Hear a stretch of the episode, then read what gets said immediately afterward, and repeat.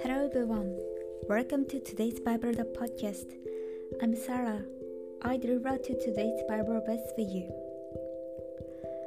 I set my rainbow in the cloud, and it shall be for the sign of the covenant between me and the earth.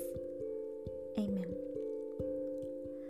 The seven colored rainbow that float in the sky after the rain is like a bridge to heaven and is moving. This is a sign of the God's covenant with Noah.